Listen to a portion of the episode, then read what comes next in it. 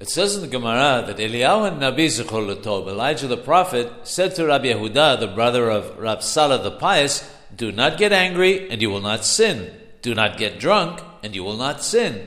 It appears that this advice is saying that if one gets angry, the result is that one will sin, and that similarly, if one gets drunk, the net result will be that one will end up sinning.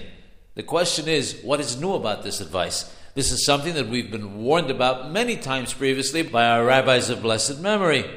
Rabbeinu the Hida, Shalom, explains that this is coming to tell us that even anger or inebriation for the sake of heaven is unacceptable. For instance, a rabbi may feel justified to get angry at his students who didn't study as was expected of them.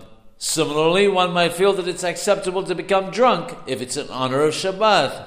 In fact, neither of them is acceptable what we learn from this warning is that even the beginnings of anger or drunkenness are not acceptable.